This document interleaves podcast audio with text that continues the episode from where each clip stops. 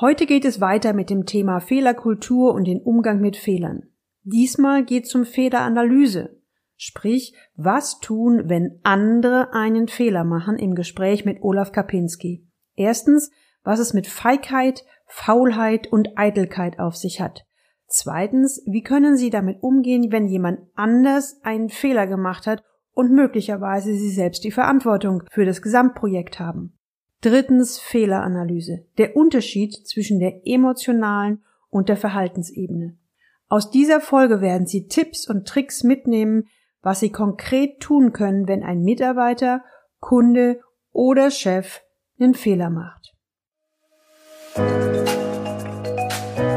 Willkommen zu meinem Podcast Leben an der Spitze für erfolgreiche Geschäftsführer und die, die es werden wollen. Ich bin Gudrun Happig und finde für Ihre individuellen Herausforderungen an der Führungsspitze Lösungen, die ganz allein für Sie gemacht sind und wirken.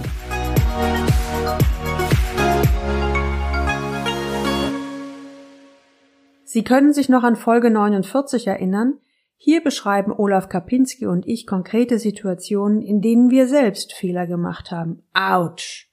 Unangenehm. Wie sind wir damit umgegangen? Wie hat das Umfeld reagiert? Wir geben konkrete, praxisnahe Empfehlungen, wie Sie es besser machen. Wenn Sie mehr zu dem Thema hören wollen oder die Folge verpasst haben, dann hören Sie unbedingt nochmal in Folge 49 hinein. Aber ab dem Moment, wo es Dienstleister oder Mitarbeiter sind, ist das noch aus, zumindest aus meiner Sicht noch mal eine andere Dimension. Und das ist auch schon, schon ewig her, aber ist mir jetzt noch mal in der Vorbereitung eingefallen. War ein relativ großes Projekt, also ich glaube, eine Webseite war geplant, da hingen ganz, ganz viele Leute hinter. Die ganzen Zeitpläne waren abgestimmt und extra im Vorfeld, das war so meine Strategie, das war mit viel Puffer geplant, mit viel Chance für Fehler geplant meine Spielregeln hatte ich erklärt, da können wir später nochmal drauf zukommen. und ich kannte den Dienstleister auch. Ich wusste, wo seine, wo seine Stärken und wo seine Schwächen sind. Und die haben gesagt, na, kriegen wir schon hin. Und mit Mal brach die Kommunikation ab. Also ich kriegte keine Mails mehr, ich kriegte keinen Statusbericht mehr, keine, auf meine Anrufe erhielt ich keine Reaktion. Also ich habe phasenweise habe ich so gedacht, lebt der überhaupt noch? Ne? Weil mit mal komplett weg. Stand ich so ziemlich im Regen. Ich für mich wurde logischerweise immer ärgerlicher, weil ich überhaupt nicht mehr wusste, wo steht das Projekt, wie geht's weiter, was mache ich mit den anderen Dienstleistern. Und, und irgendwann kriegte ich den dann tatsächlich ans Telefon und dann in dem Moment wusste ich auch, ah, ich war, ah, auf der einen Seite war ich total froh, ihn endlich ans Telefon zu kriegen. Und wenn ich irgendwas nicht gemacht habe in dem Moment, dann ein Vorwurf. Oder warum meldest du den? Da habe ich mir total auf die Zunge gebissen. Und jetzt nur mal auf der operativen Ebene. Es zeigte sich, dass dieser Dienstleister sich in seiner eigenen Planung total überschätzt hatte oder verschätzt hatte und trotz massiver Überstunden, die er noch eingebaut hat, also hatte er echt die Nacht zum Tage gemacht, wurde er sowohl meinen als auch seinen Ansprüchen nicht gerecht. Und jetzt kommt's. Es war ihm so peinlich, dass er aus der Situation ausgebrochen ist und sich in Schweigen gehüllt hat. Ja? Also diese, diese, ich glaube, Fluchtstrategie würde ich das mal nennen. Und in dem Moment habe ich so gesagt, oh verdammte Backe, was mache ich denn jetzt? Und habe dann in dem Moment kurz entschieden, diese ganze Ursachenklärung oder dieses ganze persönliche, das parken wir jetzt einfach mal, sondern mit vereinten Kräften, also wo kann ich ihn unterstützen oder sonst irgendwas, auf irgendeine Art und Weise das Projekt auf die Bahn bekommen, aber in dem Moment oder in dem Gespräch auch schon vereinbart, wenn das Projekt dann fertig ist, dann müssen wir über den Punkt nochmal reden. Aber in der Reihenfolge, wir bringen das erstmal auf, auf die Reihe und dann müssen wir darüber nochmal reden. Also sprich, erst Lösung, dann Reflexion. Ich muss sagen, in dem Moment fiel mir das extrem schwer, meinen Ärger im, für mich im Zaum zu behalten, konsequent eben in der Situation nach vorne zu gucken, habe mich dann aber ganz klar dafür entschieden, hier geht's jetzt um, um das Projekt ne? Mhm. und nicht um Fingerpointing. Ja. Und wenn du mich jetzt fragst, was war für mich so schwer in dem Moment, ich kannte den Dienstleister, der war gut, der war zuverlässig, ich hatte Puffer eingebaut, ich hatte ihm immer wieder deutlich gemacht, wie wichtig das ist zu kommunizieren. Und für mich war es extrem schwer, dass der mit mal komplett ausbrach. Mhm. Ja. Und das Zweite, was schwierig war, in, als es dann eng wurde, zu sagen, okay, jetzt gucken wir erstmal nur nach Lösung. Also wie kriegen warte, wir... Warte, warte, darf ich, dürfen wir, wollen wir da noch mal rein? Ja, gerne, klar. Du sagst, es war für dich schwierig, dass der ausbrach. Kriegst ja. du das Gefühl artikuliert? Ohnmacht. Ich fühlte mich total ohnmächtig. Ah, okay, Ohnmacht. Also du kannst nichts mehr tun, ja? Ja. Vertrauensverlust? Nö, in dem Moment nicht. Okay. Also so eine Sache, dass der dir nicht mehr vertraut? Nö. Auch nicht, okay. Also Ohnmacht, ja. Also für mich sind zwei Sachen gekoppelt. Dieses Gefühl von Ohnmacht. Ohnmacht ist für mich auch so ein bisschen wie handlungsunfähig. Also, ja, ja, so Hand, Handschellen und so, ja, ja. Genau. Also wenn er über, auf Mails nicht reagiert, auf Telefonate nicht reagiert, was habe ich jetzt noch für eine Chance? Ne? Und ich habe ganz bewusst, ja, es hätte dann auch in ganzen Vertrauensthemen und so weiter, hätte es gehen können. Da habe ich mich ganz bewusst selber gestoppt zu dem Zeitpunkt, weil ich gesagt habe, solange ich nicht im Kontakt mit dem bin, weil ich den ja kannte, es muss einen Grund gegeben haben, lasse ich die anderen Sachen auch nicht zu, weil das wäre mir jetzt zu komplex und wäre vor allen Dingen nicht zielführend. Nun, zielführend, da können wir gleich noch mal drüber reden. Äh, bei mir kommt bei sowas dann gerne noch so ein, so, ein, so ein Wertschätzungsthema rein. Wenn der sich nicht meldet, heißt es, irgendwas ist schiefgegangen. So erfahren sind wir mittlerweile. Mhm. Und wenn der sich bei mir nicht meldet, vertraut der mir nicht genug, um mit mir offen zu spielen. Das bringt mich öfter mal mehr in Rage, als dass da irgendwas vor die Wand gefahren ist, weil hey, ich bin alt genug, alles, was du planst, fährt für die Wand, früher oder später. Also mhm. ich denke, blöd. dieses. Das setzt dich ja schon nochmal unter zusätzlichen Druck. Ja, klar, na klar. Wenn der ja. mit mir nicht offen kommuniziert, habe ich offensichtlich ihm nicht den richtigen Garten gebaut, in dem er agieren kann.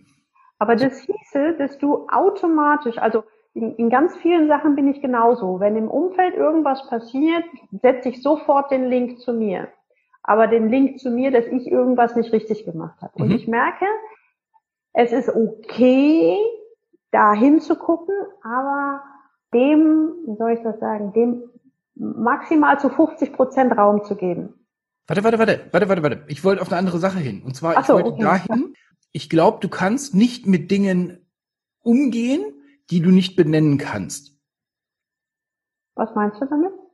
Ich meine damit, dass in so einer Situation ganz viele Menschen, mir vor zehn Jahren eingeschlossen, ärgerlich werden und aus dem Ärger nicht rauskommen, weil sie nicht artikulieren, entweder können oder das gar nicht fühlen. Also viele Leute fühlen Ärger als ein Gefühl und kriegen den Schritt nicht, dass Ärger kein Gefühl ist, sondern eine Reaktion auf irgendwas, was passiert ist.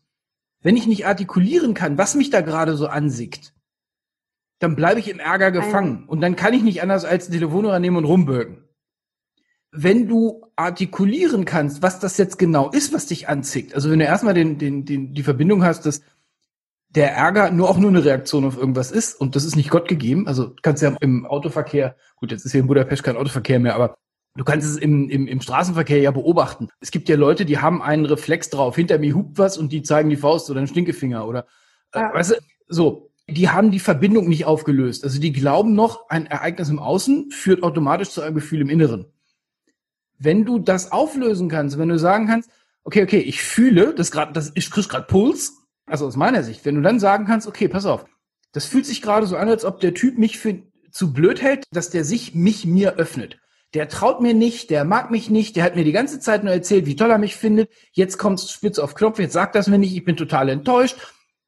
Wenn ich das artikulieren kann, also jetzt nicht nach außen, sondern zumindest mal in mir drin, ist es üblicherweise so, dass, dass die Leute dann darauf entsprechend damit umgehen können und sagen können, okay, okay, okay, das, was du gesagt hast. Das sind die Leute, die nicht instinktiv rumpoltern müssen. Die, die rumpoltern, folgen einfach im Gefühl. Und ich, wo ich hin wollte, ist, deswegen habe ich jetzt zweimal nach dem Gefühl gefragt, wenn wir das artikulieren können, können wir damit aus meiner Sicht viel besser umgehen. Viel, viel, viel besser umgehen.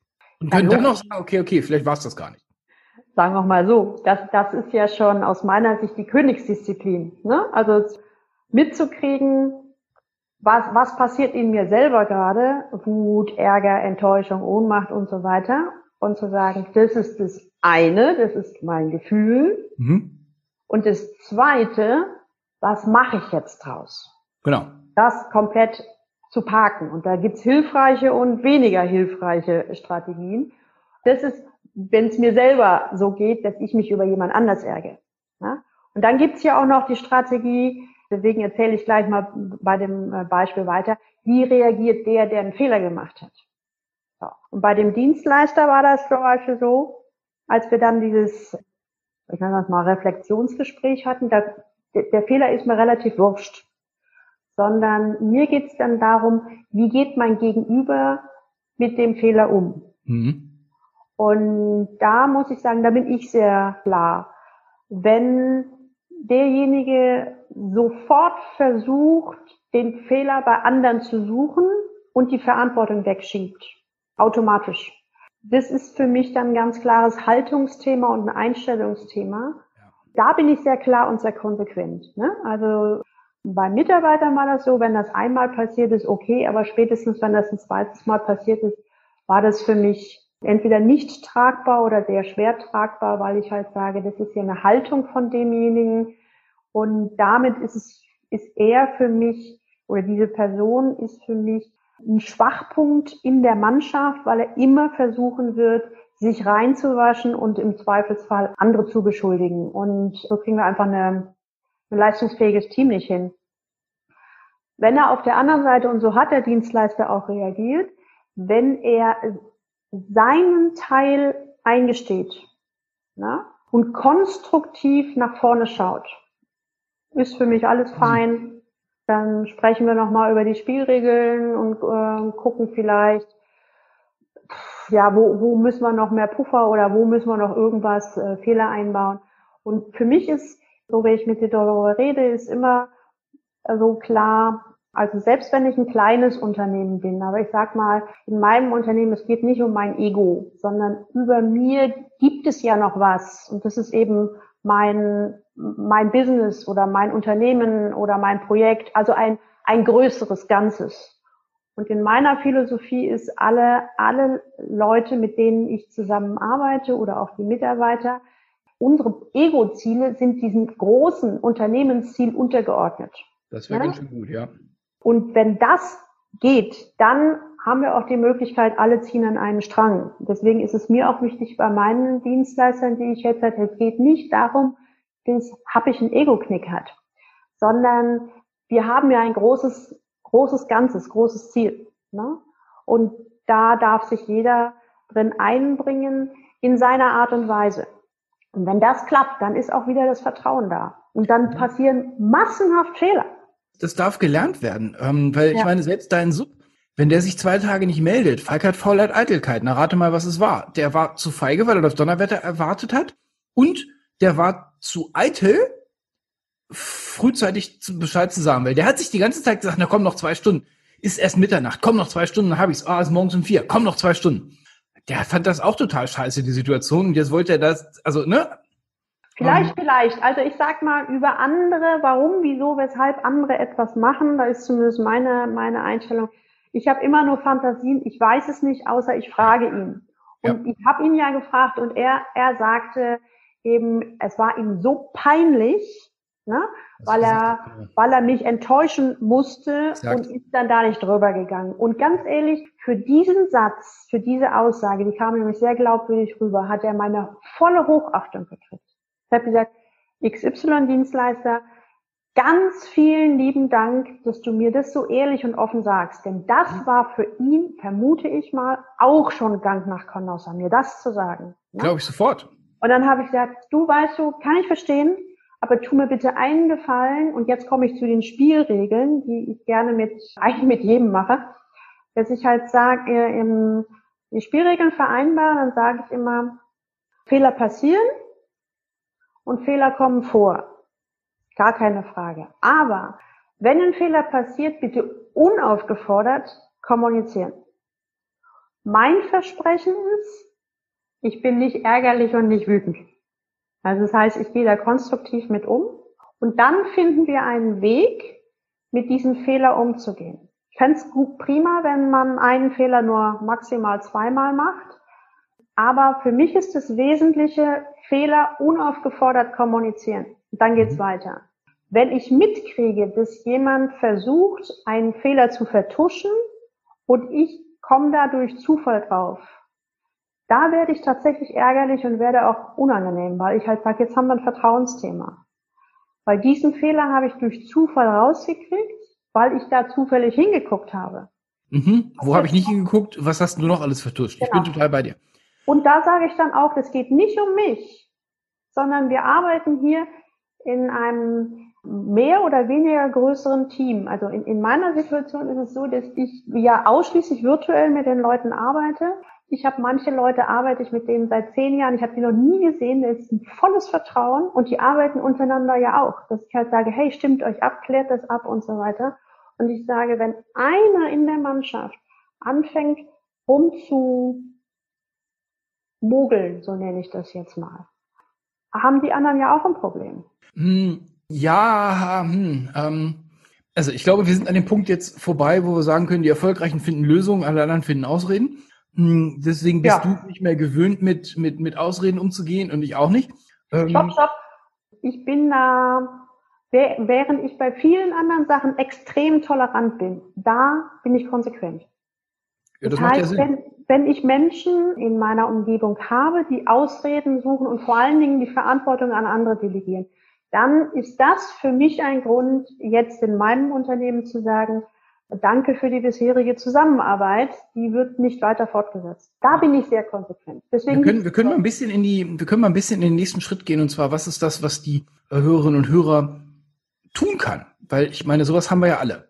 These eins: ein Mitarbeiter, der irgendeinen Fuck-up verschummelt und verheimlicht, das ist die beste Option, die der Mitarbeiter gerade sieht. Selbst wenn der Chef ernsthaft und glaubhaft damit lässig umgehen könnte, hat der Mitarbeiter immer noch eine Historie von mehreren Jahrzehnten, wo er es wahrscheinlich nicht konnte. Hat der Mitarbeiter immer noch seine Dämonen auf der Schulter, hat der Mitarbeiter immer noch Kollegen, wo er vielleicht befürchtet, weißt du, die hab ich gesagt, nee, hier, wenn du was versaust, sag sofort Bescheid. Und der Penner am nächsten Schreibtisch sagt, Hetze, Metze, ne, ne, ne, musst du wieder zu hab ich dir den Kopf waschen lassen. Ach, das kannst du auch nicht. Hast du schon wieder einen Fehler gemacht? Ich mach noch mal eine Strichliste. Weißt du? Es ist immer die beste Option der Leute. Ich denke schon, wir haben als Führungskräfte dann einen Einfluss auf das, was, was mit Führungs- oder mit Fehlerkultur beschrieben wird. Den dürfen wir aber, glaube ich, auch nicht überschätzen, weil die tragen alle einen 30, 40 Jahre alten Rucksack mit sich rum, wo drin steht, wenn du Fehler machst, nein, wenn es einen Streit gibt, dann darfst du nicht der Anfänger gewesen sein, so ist es aber in der Kindheit losgegangen. Und in Deutschland darfst du niemals schuld sein. Ergo ist das Beste, was die sich jetzt seit 20, 30 Jahren antrainiert haben, nicht schuld zu sein und nicht der Anfänger gewesen zu sein. Das heißt, dann wird halt sauber schlüssig erklärt, warum das jetzt echt nicht mein Fehler war. Du wirklich, also Stop. gut. Ja, äh, ja, also ja, großes Verständnis für die Historie. Wir sind jetzt mal bei der Perspektive Führungskraft. Was kann ja. ich als Führungskraft machen? Ich muss glaubhaft, glaubhaft bei dem Mitarbeiter oder der Führungskraft, vollkommen wurscht, beweisen, dass es bei mir anders ist. Beweisen ist ein wichtiger Punkt. Ne? Der fehlt mir. Beweisen und vorleben. Das heißt, ja. deswegen wollte ich dir vorhin sagen, du glaubst doch wohl nicht, wenn heute Fehler passieren, dass ich nicht ärgerlich werde. Bin. Ne? Mit auch bei, bei anderen Dienstleistern oder auch bei anderen Leuten. Also es ist ja nicht so, dass, dass ich mich heute über Fehler freue. Aber mhm. ich erinnere mich immer wieder daran, stopp, stopp, du hast gesagt, du möchtest, dass die Leute proaktiv Fehler kommunizieren. Und du hast versprochen, wertschätzend damit umzugehen. Mhm. Beweise es. Mhm. Beweise mhm. es. Ganz ehrlich, ich beiß mir da manchmal echt auf die Zunge und denke, ah, dann gehe ich auch mal eine Runde sonst, sonst wohin. Aber ich sage, wenn, wenn ich das von meinen, ich bleibe jetzt mal bei meinem jetzigen Unternehmen, wenn ich das von meinen Dienstleistern will, ich muss es vorleben.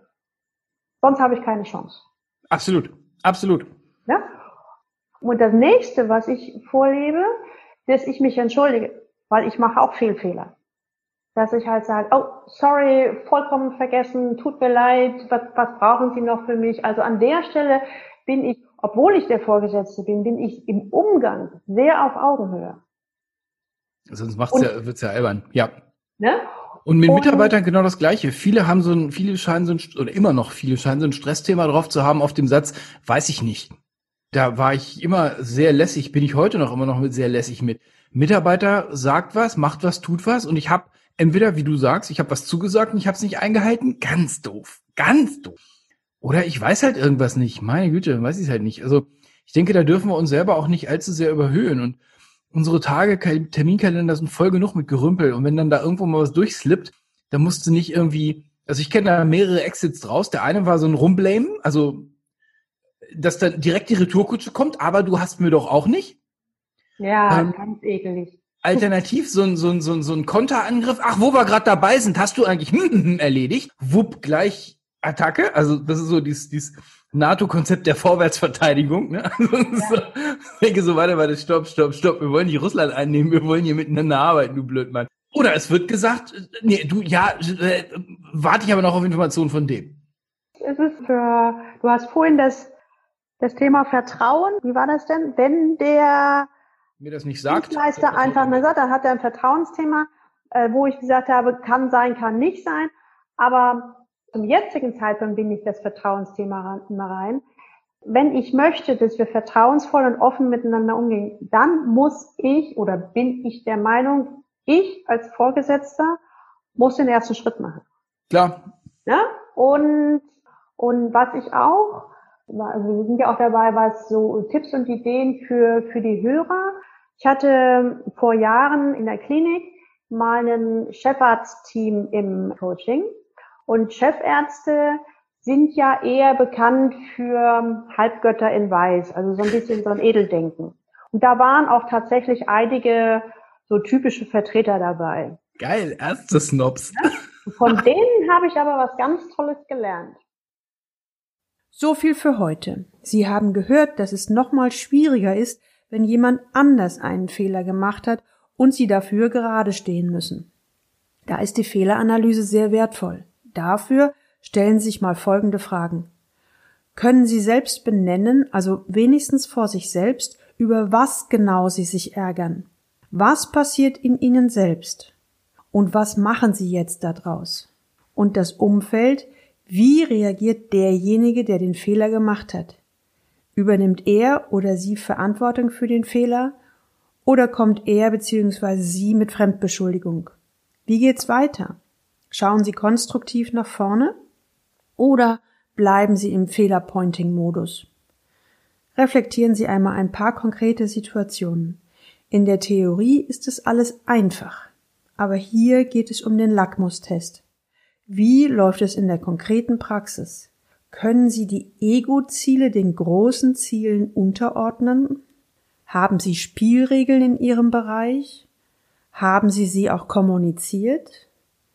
Denken Sie daran, die Erfolgreichen finden Lösungen, die anderen Ausreden und machen andere für ihr Versagen verantwortlich. In dieser Folge ist eine Menge Stoff. Notieren Sie bitte die für Sie wichtigsten, ich sag mal drei bis fünf konkreten Punkte, die Sie ab sofort beachten wollen und gleich ab nächster Woche ausprobieren wollen. Wenn Sie wissen wollen, was Sie von Chefärzten einer Klinik im Umgang mit Fehlern lernen können, dann hören Sie unbedingt in Folge 54 rein. Klicken Sie schnell auf Abonnieren in Ihrer Podcast-App, damit Sie die nächste Folge dieses Podcasts nicht verpassen. Und jetzt wünsche ich Ihnen viel Freude beim Leben an der Spitze. Ihre Gudrun Happig.